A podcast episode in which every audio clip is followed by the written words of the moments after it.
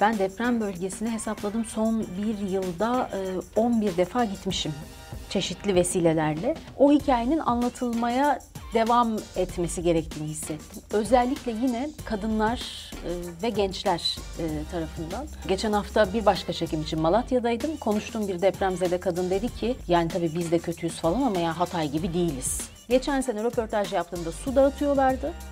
Dün konuştum ne yapıyorsunuz çalışmalara diye. Eğitim bursu veriyoruz dediler ama yine su dağıtıyorlar. Bir kere daha deprem olursa yıkılacak bir şey kalmadığı için yer yarılacak ve biz içine gireceğiz diyorlar. Deprem bölgesinde en çok ne yok? Mahremiyet yok. Konteyner çıktı diyorlar. Yani konteyner iyi bir şey, piyango gibi bir şey, insana çıkan bir şey. Fakat konteynerin içine sen ailenle girdiğinde e, gece rüyanda seni melekler doyurmuyor.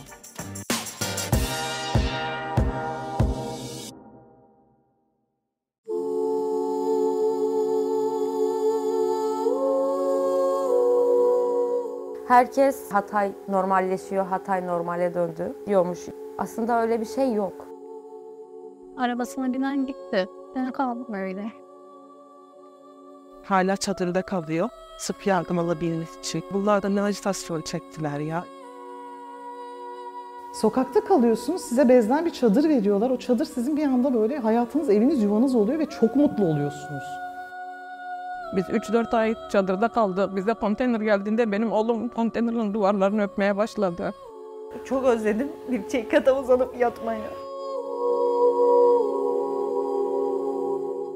Üç buçuk ay sonra bize nasılsın diye biri sordu. Nasılsın? Maddiyattan çok artık bizim için maneviyat önemli.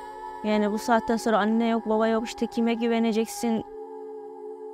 Seçim zamanından sonra çok şaşırdığım bir şey. Oy verene oy verdiği için, oy vermeyene oy vermediği için kızmışlar. Demek ki diyorum bizim buradaki yaşadığımız ne kadar anlaşılmamış.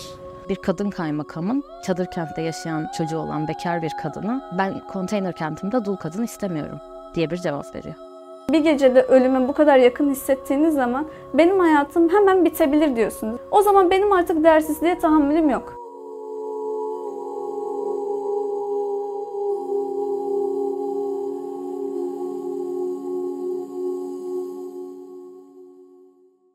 Merhaba, az önce dinlediğiniz sözler, izlediğiniz görüntüler Kalanların Hikayesi adlı bir belgeselden. Duygu Demirdağ hazırladı bu belgeseli. Duygu'yla bu belgeseli ve bir yıl sonra deprem bölgesini konuşacağız. Duygu hoş geldin. Hoş bulduk. Şimdi öncelikle bir kısa arka plan hikayesi anlatalım. Biz bundan tam bir yıl önce deprem olduğu sıralarda seninle birlikte aynı dijital platformda Gain'de çalışıyorduk hı hı. ve orada günlük haber bültenleri, programları hazırlıyorduk.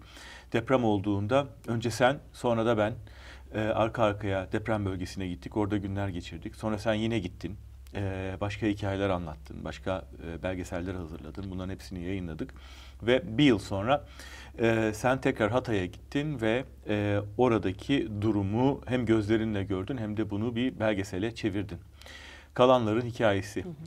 E, adım adım gidelim. Öncelikle e, ne yaptın, ne yapmak için gittin, sonra ne gördün bunu anlat bize. Ben deprem bölgesine hesapladım son bir yılda e, 11 defa gitmişim çeşitli vesilelerle. Bunlardan biri de e, yine o dönem beraber çalıştığımız dönem yaptığımız belgeselin ardından hatırlarsın. O belgeselde konuşan kadınlar ve genç kızlara hı hı. E, yaratılan bir e, kaynaktı. Bunu da beraber yaptık. Hı hı. Bunun için de çok teşekkür ederim sana. Yani o akut dönemde e, o kızların ve o kadınların barınma sorunundan belki eğitim sorununa kadar pek çok e, meselenin halledilebileceği bir kaynak yarattı o belgesel. Hı hı. E, sonra defalarca gittiğimde tabii resmin bir parçasını hep gördüm. Yani bir konteyner kentin açılışı, oradaki bir proje. E, ama o hikayenin anlatılmaya devam etmesi gerektiğini hissettim. Özellikle yine e, kadınlar e, ve gençler e, tarafından. E, ben Hatay'a gittim. Bu işi Hatay'da çektim. Hatay'ın deprem bölgesindeki diğer şehirlerden çok daha farklı olduğunu biliyordum. Ama bu son gidişimde yani bu farkın ne kadar dramatik olduğuna tanık oldum. Hangi açıdan? Yani hala e, çok geride, hala depremin ilk günlerindeki gibi yoksullukla mücadele eden bir şehir olmasından mı? Tam olarak öyle. Geçen hafta bir başka çekim için Malatya'daydım. Konuştuğum bir depremzede kadın dedi ki yani tabii biz de kötüyüz falan ama ya Hatay gibi değiliz. E, Hatay gibi değiller çünkü hala çok büyük bir yıkım var. E, Hatay'da insanların hayatına eşlik eden, damga vuran çok büyük bir yalnızlık hali var. Niye öyle? Yani e, yıkım çok büyük olduğu için mi bununla başa çıkılamıyor? Yoksa böyle geride mi bırakılmış Hatay? Aslına bakarsan e, bunu ben de bilmiyorum. Çünkü tek mesele e, yıkım değil. E, pek çok insan bağımsız olarak orada hayatta kalmaya çalışıyor.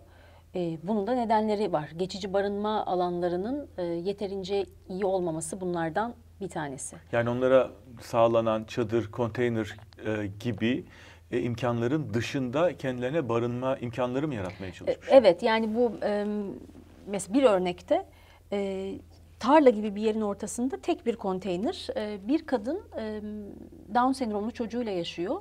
Neden konteyner kente gitmedin dediğimde şunu söyledi. Çünkü orada kızıma kötü davranıyorlar ve ben bunu yaşamak istemiyorum. E, böyle hep münferit münferit hikayelere de e, tanık olduk. E, konteyner kentlerde yaşayanlarda da ben oradayken çok soğuktu ve çok yağmur yağıyordu. Yani gözümün önünde olduğu için söylüyorum. Her örnekte böyle değildir ama yaşadığı konteyneri su basıyor insanların. Ve her seferinde bir uzun kış mevsimi boyunca oradan e, su tahliye ediyorsun yani depremin ardından. E, hem yıkım çok büyük hem kayıplar da çok büyük. Kaybınız var mı diye sormak çok zor bir soruydu benim için. Evet 23 diyor. 23 insan gibi. Hı. Peki şimdi ikimiz de en baştaki durumu biliyoruz. Ee, orada temel ihtiyaçların su bile sağlanması e, çok uzun sürdü. Aylar sonra hala ya burada içecek su yok diye feryat eden insanların Doğru. haberlerini yapıyorduk. Onları yayınlara alıyorduk. Bugün e, o anlamda durum nasıl? Dün yine sohbet ettim. E, aslında hepsi depremzede olan bir dernek. Depremden sonra bir e, gönüllü hareket başlatmışlar. Geçen sene röportaj yaptığımda su dağıtıyorlardı. Dün konuştum. Ne yapıyorsunuz çalışmalara diye. Dedim ki eğitim bursu e, eğitim bursu veriyoruz dediler ama yine su dağıtıyorlar. Yani temel bazı ihtiyaçlar hala mesele. Hala ısıtıcı, bot, mont, e, gıda mesele. Çünkü bir aslında şunu unutuyoruz. Konteyner çıktı diyorlar. Yani konteyner iyi bir şey, piyango gibi bir şey, insana çıkan bir şey.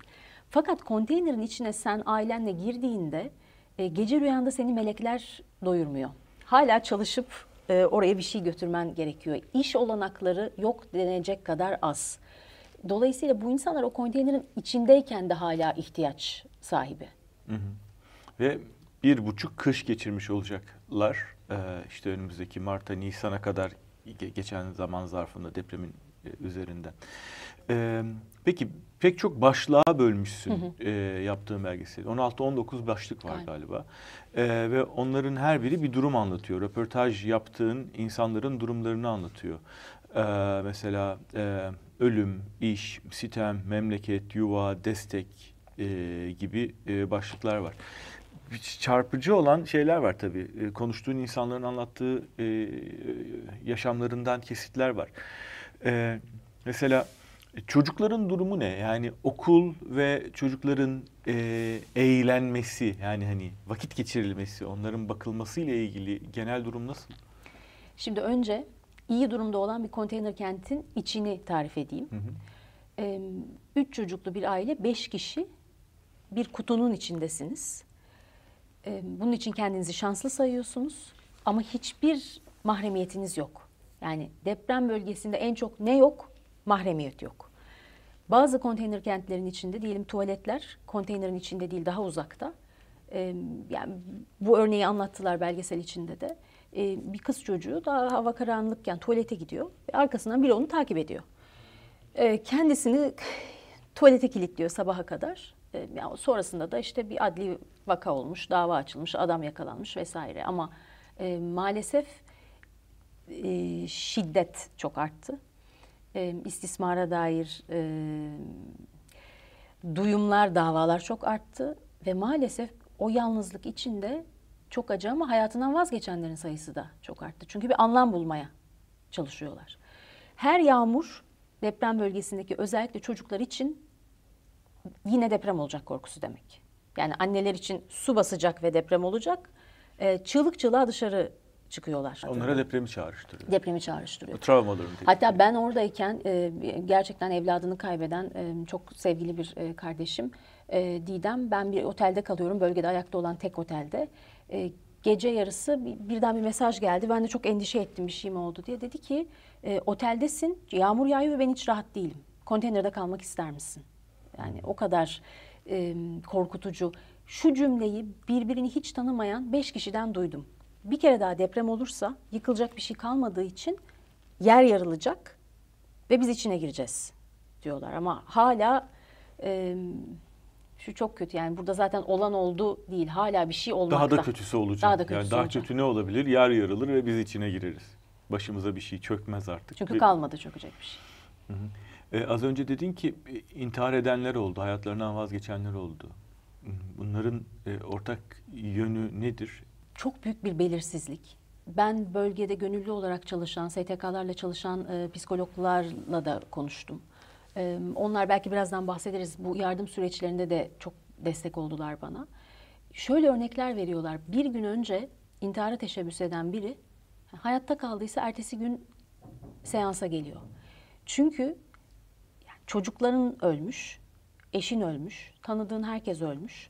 Bunu bu arada abartmıyorum. Birkaç örneği birleştirip de söylemiyorum. Bir tek sen kalmışsın. Ee, ve aslında insan onuruna çok da yakışmayan koşullarda yaşamaya mecbur kalmışsın. Nasıl bir anlam bulacaksın? Ee, bu çok tetikliyor. Bir de şu var, bölgeye ilk zamanlarda gelen, e, destek veren işte psikologlar, ruh sağlığı çalışanları bir süre sonra gidiyorlar. Ya da gelmiş iki hafta boyunca e, seni dinlemiş gitmiş. Bu sefer bir de onun yasını tutuyorsun. Ben bu soruyu çok duydum biliyor musun? Gittim, tanıştım, konuştuk. Ne zaman gideceksin diyor. Çünkü benim kocam gitmiş. Annem babam gitmiş. Çocuğum gitmiş. Psikolog gitmiş. Biliyorum sen de gideceksin. Ben senin de yasını tutacağım. Ama ne zaman? Ona göre ayarlayayım kendimi. Bu çok ağır bir şey. Sürekli onları takip eden, onlar gelmese bile onların yanına giden e, insanlar var ama sayıları az, yetmiyor. Daha fazla olması lazım. Bence en büyük ihtiyaçlardan biri o insanları dinleyecek olan profesyoneller. Biri bana nasılsın diye sorduğunda dört ay geçmişti. E, ve ilk defa nasılsın diye bir soru duydum. Çok güzeldi bu diyor. E, yani bir sene geçti. Kaç kişi o nasılsın sorusunu kaç defa duydu emin değilim. Tabii yine asıl yük kadınların üzerinde değil mi? Yani e, o işte derme çatma, ev düzeninin idaresi, çocukların bakımı ve belki çalışmak, dışarıyla ilişkiler, içeriğinin yönetilmesi gibi. E, kadınlara destek olan kurumlar, kuruluşlar var mı ve kadınların hayatı nasıl? Ben burada özellikle tabii ki kamu, uluslararası kuruluşlarla beraber özel sektörle işbirliği içindeki sivil toplum kuruluşlarının büyük bir iş başardığını düşünüyorum.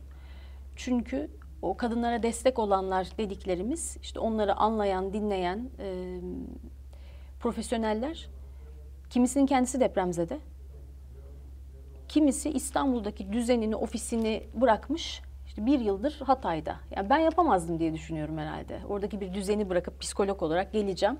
E, Ben de bir e, konteynerda yaşayacağım. Hala öyle insanlar var mı orada? Ee, hala öyle insanlar var ya buradan da hakikaten selam gönderiyorum. Mesela işte Türkiye Kadın Dernekleri Federasyonu'ndaki e, gönüllüler böyle. E, ya da işte toplum gönüllülerindeki e, kendisi depremzede. E, önce böyle bir bebek bezi dağıtarak başlamış. Bir bakmış şimdi bir merkezin yöneticisi olmuş. Bu insanlar giderse, gitmek zorunda kalırsa ne oluru çok düşünmemiz lazım bence. İş imkanları nasıl? Yine Hatay için söylüyorum. Yok. Çünkü Hatay biliyorsun o muazzam kültürüyle, gastronomisiyle e, ünlü bir şehir. Yani bilmem kaç tane restoran bir araya ge- geliyor da oranın e, 20 yıllık, 50 yıllık restoranına bir konteyner bulunuyor. O da orada açılıyor vesaire vesaire. Hani künefe dersiniz ya biz künefe yiyecek e, yeri hakikaten aradık. Nerede acaba diye. İşte Hatay mutfağı öyle gelip görüp kalabileceğiniz yerler yerle yeksan. Ee, benim kaldığım e, otelin görüntüleri de var. Pencereyi bir açıyorum her sabah. Enkaz. Koskoca bir enkaz, bir yatak, bir telefon şarjı öyle takılı kalmış. Ee, yani çok merak ediyorsun. Her seferinde her sabah bir günlerce kaldım ve şey düşündüm. Aa şarjda telefon unutmuşlar. ya her sabah ama. Sonra dedim ki yok hayır. Yani orası yerle bir e, oldu. Dolayısıyla her, bu arada herkes çalışmak istiyor Mirgün ben onu söyleyeyim. Gerçekten bu insanlar bir çadırın ya da konteynerin içinde durup birileri de bize yardım göndersin diye bekleyen insanlar değil. Çok ağır bir şey yani. Ee, bir insanın eşine çocuklarına bakamaması, sürekli bir şey ister durumda olması bunu çok duyuyorum ve biraz da acımasız buluyorum. İnsanlar da alıştılar e, bu yardımlara ve artık çalışmak istemeyecekler. Değil ya yani herkes ne yapabilirim diye düşünüyor aslında. İşte kırtasiyesi var bir beyefendi. Bana dedi ki Duygu Hanım bir konteyner bulabilir miyiz? Ben açmak istiyorum. Ama şimdi nerede açacak yoksa? E, bunun gibi e, yüzlerce örnek. Sağlık hizmeti alabiliyorlar mı? Hastaneler de çünkü yıkılmıştı. Yani biri yıkılmıştı, öbürü çatlamıştı. Özel hastane vardı, o da gitmişti. Yeniden yapılanlar olmuş. E, hatırlarsan ilk belgeselde biz hamile olan annelerle, anne adaylarıyla konuşmuştuk. E, şimdi bütün bebekleri kucağıma aldım. Belgeselde sevdim. Buradan da onlara da çok selam, sevgi göndereyim. Şimdi doğumu soruyorsun. E, çok zor. Yıkılmış hastaneler. İşte eş dost para biriktirip bir özel hastanede doğumu yapıp çıkmışlar. Çünkü korkuyorlar orada da ne olacağından. Çok enteresan bir şey söylediler. Bebekler depremden sonra doğduğu için depremzede sayılmıyormuş. Bu da şu anlama geliyor. Anneler onların bütün ilaç parasını ödemek zorundalar. Yani bu da ayrı bir kalem. Çocuğum bir yaşına geldi daha tahlil yaptırmış değilim dedi. Biz konuşurken hastanede olan yeni doğmuş bir bebek ve annesi e, işte beni dün aradı dedi ki günlerdir doktor yattık hastanedeyiz ama e, gelmiyor. Yani biz sadece bir odada yatıyoruz. Nedenini sorduğumda da çok yoğun olduğunu söylediler. Bütün bunları ben Hatay için tekrar hatırlatayım söylüyorum. Yani orada her noktada bir kilitlenme hali devam ediyor. Doğum demişken e, bir hikaye var, e, bir olay var e, belgeselinde anlattığın. E, Mira ile e, Arim'in hikayesi. Onu anlatsana bize.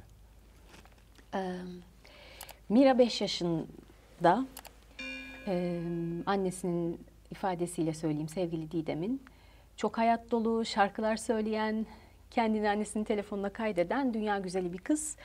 Ee, bina yıkıldığında annesi Didem, Didem Mira'nın üzerine çökebiliyor. Ee, ve maalesef o enkazdan önce Mira'yı çıkartmalarına rağmen 5 saat sonra Didem onun hastaneye yetiştirilmesini istiyor ama Mira ölüyor. Didem bir 5 saat daha kalıp kendi imkanlarıyla çıkmaya çalışıyor. Bir de tabii şöyle bir can pazarı. Kurtarmaya çalıştığında Mira'nın ailesi onu e, etraftakiler demişler ki hayır siz orayı e, kazarsanız ya da bir şey yaparsanız bizimkiler o zaman ölür. Ama bu arada yani tamamen kendileri yapıyor. Bunu da söyleyeyim. Ama bu hikayedeki pek çok acı taraftan sadece biri. E, Didem o sırada hamile ve depremden bir hafta önce bir kız bebek beklediğini öğreniyor. Ve e, ablasına yani Mira'ya diyor ki Mira kardeşin olacak ve kız olacak. Adını ne koyalım? İşte isminin tersten okunuşu tamam diyor benim ismimin tersten okunuşu olsun. Arim olsun e, adı. Şimdi bir Arim'imiz var yani. Bir de video hikayesi var. Çok acı bir e, hikaye. Ne istersin diye sordum. Bu arada herkese bunu soruyorum. Yani biliyorum cevaplar ama hayalin ne, umudun ne, ne istersin? Ne olsa biraz daha iyi hissedersin. Şimdi bunu evlat acısı yaşayan anneye sormak çok ağır. Dedi ki benim e, kızımı çok özledim. Ve kardeşimi enkaza belki fotoğraf albümünü bulur diye gönderdim. Albümü bulamadı ama telefonumu buldu. Üç gün hiç dokunamadım. Ama sonra o kadar özledim ki cesaret ettim açacağım fotoğraflarına bakacağım dedim. Ve açtığında şunu görüyor. 5 Şubat akşamı depremden, Depremden bir birkaç önce. saat önce yani 5'i 6'ya bağlayan geceydi birkaç saat önce Mira annesinin telefonunu almış ve bir e, şarkı söylüyor. Kendisini kaydetmiş. İşte Kızılay'a bir şarkı söylüyor. 5 yaşında muhtemelen kreşte öğrenmiş. Depremlerde, yangınlarda sen koşarsın yardıma diye bir şarkı. Ee, ve yani bir, bir ölmeden birkaç saat önce kaydettiği son video. Ee, onu izlediğinde Didem'in neler yaşadığını düşünemiyorum bile ama biz hepimiz o videoyu izlediğimizde e, bu kadar yalnız olan insanların yanında olmamız gerektiğini hissettik. Ee, bazen de çok karıştırıyorum böyle şeylerde. Kusura bakma şunu söyledi Didem bana. Daha önce de gazeteciler buraya geldi ve ben bunu paylaşmalarını onlardan rica ettim. Şimdi isim vermeyeyim büyük kanallarımız, büyük kurumlarımız. Söz verdiler ama yapmadılar. Senden rica ediyorum yapar mısın dedi. Yani normalde bir anne ve çocuğa dair böyle bir şey benim belki de açıktan paylaşmayı tercih etmeyeceğim bir şeydi bir gazeteci olarak. Ama belgeseli de bekletmedim. Hemen o gün e, kendi Instagram hesabımdan paylaştım. Ve paylaştıktan hemen sonra Didem'in bunu neden istediğini anladım. E, milyonlarca insan onu paylaştı, o sesi duydu e, ve rahmet diledi. Bunu istiyor bu kadar. Yani o sesi enkazda duyuramadım, biz çok bağırdık dedi. Ama şimdi sesini duysunlar istiyorum. İstekler zaten böyle, böyle bir gün. Yani böyle küçük, nasılsın diye sor istiyorum. Yani sadaka verir gibi bir koli bırakıp git değil de arada iyi misin diye sor istiyorum. Hatırlanmak istiyor. E, kayıpların hatırlanmasını Bir de istiyor anlatabilmek insanlar. istiyor. Sesini Ee, bir başka e, hepsine böyle abla diyorum ama hakikaten öyle olduk. Çiğdem abla. Bir röportaja girdim. Röportaj normalde soru da sorabildiğin bir şeydir ya. Yani terapi seansı gibi 45 dakika sürüyor ve hiç kesmiyorum. Zaten sonunda o dedi. Ay vallahi dedi kusura bakma sana da bir psikolog muamelesi yaptık ama ya yok sağındakini anlatsa o da depremzede. Ee, bir de uzaktan bakanların çok acımasız yargılayabildiği insanlar bunlar. Belki biraz onu da söylemek e, lazım. Yani işte seçim tercihlerine göre yargılıyorlar. Bedavacı diye yargılıyorlar. Konteyneri var nankör diye yargılıyorlar. Halbuki e, bunun denemesi bedava. Ben valla özel sektöre, kurumsal e, işler yapan herkese de söylüyorum, rica ediyorum. E, şirket toplantıları, etkinlikleri bence Hatay'da yapılsın. Ya hep beraber bir gidelim, görelim o nankör dedikleri insanları. Yani motivasyon toplantıları orada bir yapılsın. Bu şu yüzden de yapılsın, o bölge canlansın diye. Çünkü yani belki bir restoran daha açılabilecek, bir otel daha olabilecek. Başka türlü bu e, olmayacak. Yani Hatay sanayisiyle vesaireyle bilinen bir yer değil. Yeniden Değil, ayaklanması evet, turizmiyle, gerekiyor. hizmet sektörüyle e, geçinen bir şehirdi. E, depremden hemen sonra hatta kimi zaman haklı sebeplerle bütün itirazlara rağmen orada yeniden yapılaşma başlamıştı seçilen yerlerde. E, buraya yapmak doğru mu, bu şekilde yapmak doğru mu, şimdi yapmak doğru mu diye itirazlar vardı ama bunlar pek kabul görmedi. E, yeniden yapılaşma ne durumda? Yani konutlara geçebilen, geçebilmiş kimse var mı? E, Şu an yok. Yine Hatay'ı söylüyorum. Hı hı. Çok karışık bir başka tablo daha var. Çünkü kültür mirası olan ciddi bir alan var. E, farklı bakanlıklar ve farklı isimler Hatay için yeniden çalışıyorlar. Bir e, mimarla konuştuğumda dedi ki hep biz şöyle okurduk kitaplarda. Yedi kere yıkıldı bu Hatay, sekiz kere yapıldı. Çok büyük afetler görmüş geçmiş dedi. Ama hayır artık yıkılmasın diye yapmak gerekiyormuş e, buraları dedi. E, bir taraftan ne olacağını kimse bilmiyor. Bizim ev rezerv alanmış. Biz şimdi nerede yaşayacağız acaba sorusunu mesela çok duyuyorum ama e, aslında bunun yanıtını bilen de fazla yok. Bu arada ama çok ilginç bir gün e, imar izni veriliyor. Mesela o- Bireysel Evet evet o mi- mimar hanımefendi bana dedi ki yani rahatlıkla meslektaşım gitsin şimdi bir ilçe belediyeye. Yani oraya olur mu olmaz mı müsait misiniz değil misiniz bakmadan izni vermeye başladılar. Peki deprem konutu inşaları inşası, inşaatı başlamış mı? Ee, doğru bilgi vereyim. Yani diğer yerlerde daha hızlı gittiğini biliyorum. Hatay'da da muhtemelen e, başlamıştır ama e, şey diye birinci senenin sonunda geçilecek. O e, şu an için yani uzak bir Hı hı. hedef. Peki e, sen bu belgeseli nasıl yaptın? Niye yaptın? Hangi imkanlarla ve imkansızlıklarla yaptın? Bir de bunu merak ediyorum. Ve nerede yayınlayacaksın? YouTube kanalımda yayınlayacağım. Bunu da açık söylememde fayda var bence. Ee, YouTube kanalım bu belgesel öncesi böyle atıl durumda. Hı hı. Korsan DVD'ci gibi duran bir YouTube kanalıydı. Çünkü ben oradan yayın yapmıyordum. Ama şunu gördüm.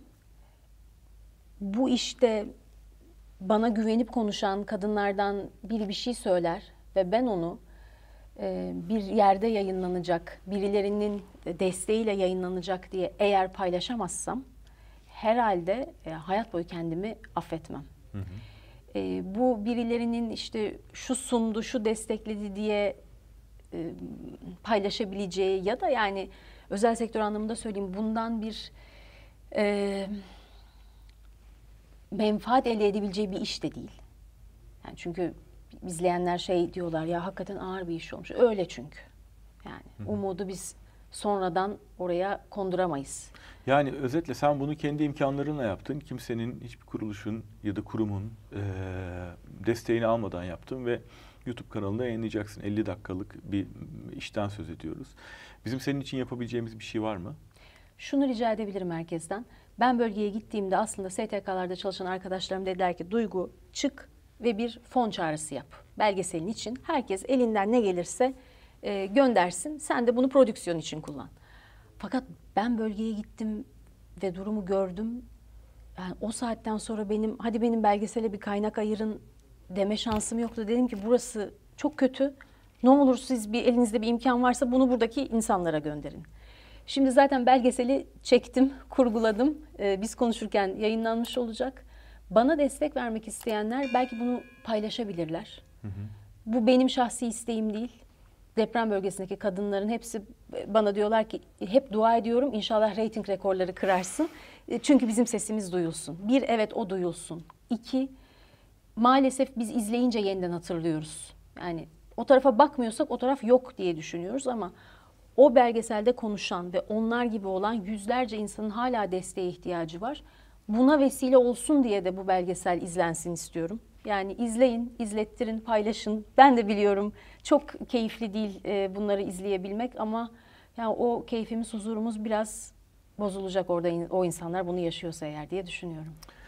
Duygu çok teşekkür ederim. Öncelikle gelip anlattığın için.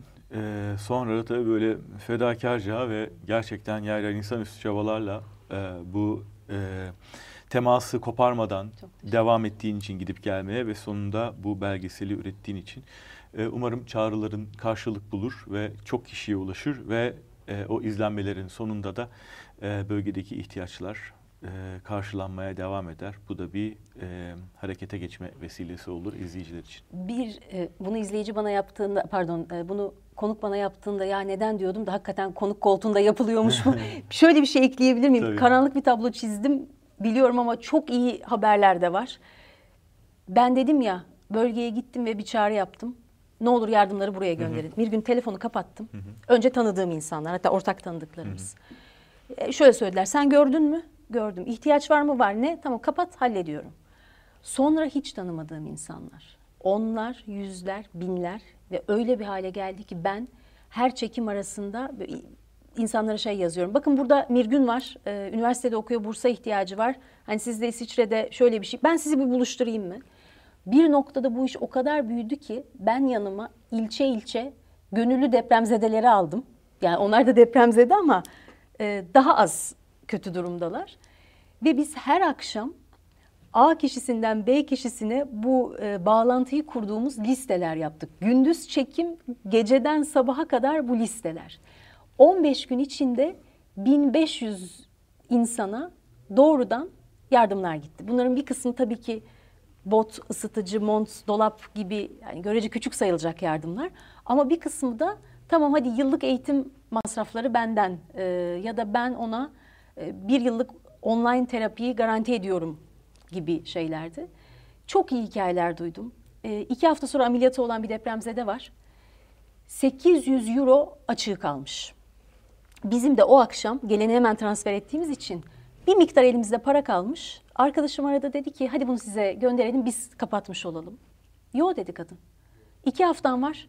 Bu kadar biriktirdim. Ben biliyorum üstünü tamamlayacağımı. Benden çok daha fazla ihtiyacı olan birine gönderin lütfen. O yüzden e, çok güzel örnekler duydum, gördüm ve bunun mümkün olduğunu gördüm. Bunu mümkün kılan herkese çok teşekkür ederim. Anlatmama imkan verdiğin için de sana çok teşekkür ederim. Rica ederim. Aynı zamanda bitirirken böyle aydınlık e, tarafında anlattığın için bu işin e, çok mutlu oldum. Demek ki aslında hala olabiliyor. Yani doğru bağlantı noktası kurulabildiği zaman senin oradaki varlığın gibi bir şey yapmak isteyenlerle bir şeye ihtiyacı olanlar aslında hala kolaylıkla buluşturulabiliyor. Yeter ki bunu yapma imkanı olan sesini, onların sesini kitlelere taşıma imkanı olan birileri olsun. Tabii keşke bu sistemli bir şekilde ilerleyebilse ama senin e, ve senin gibilerin yaptığı yardımlar, katkılar da asla göz ardı edilmeyecek. Çok teşekkür ederim. Çok sağ olun. Ben teşekkür ederim.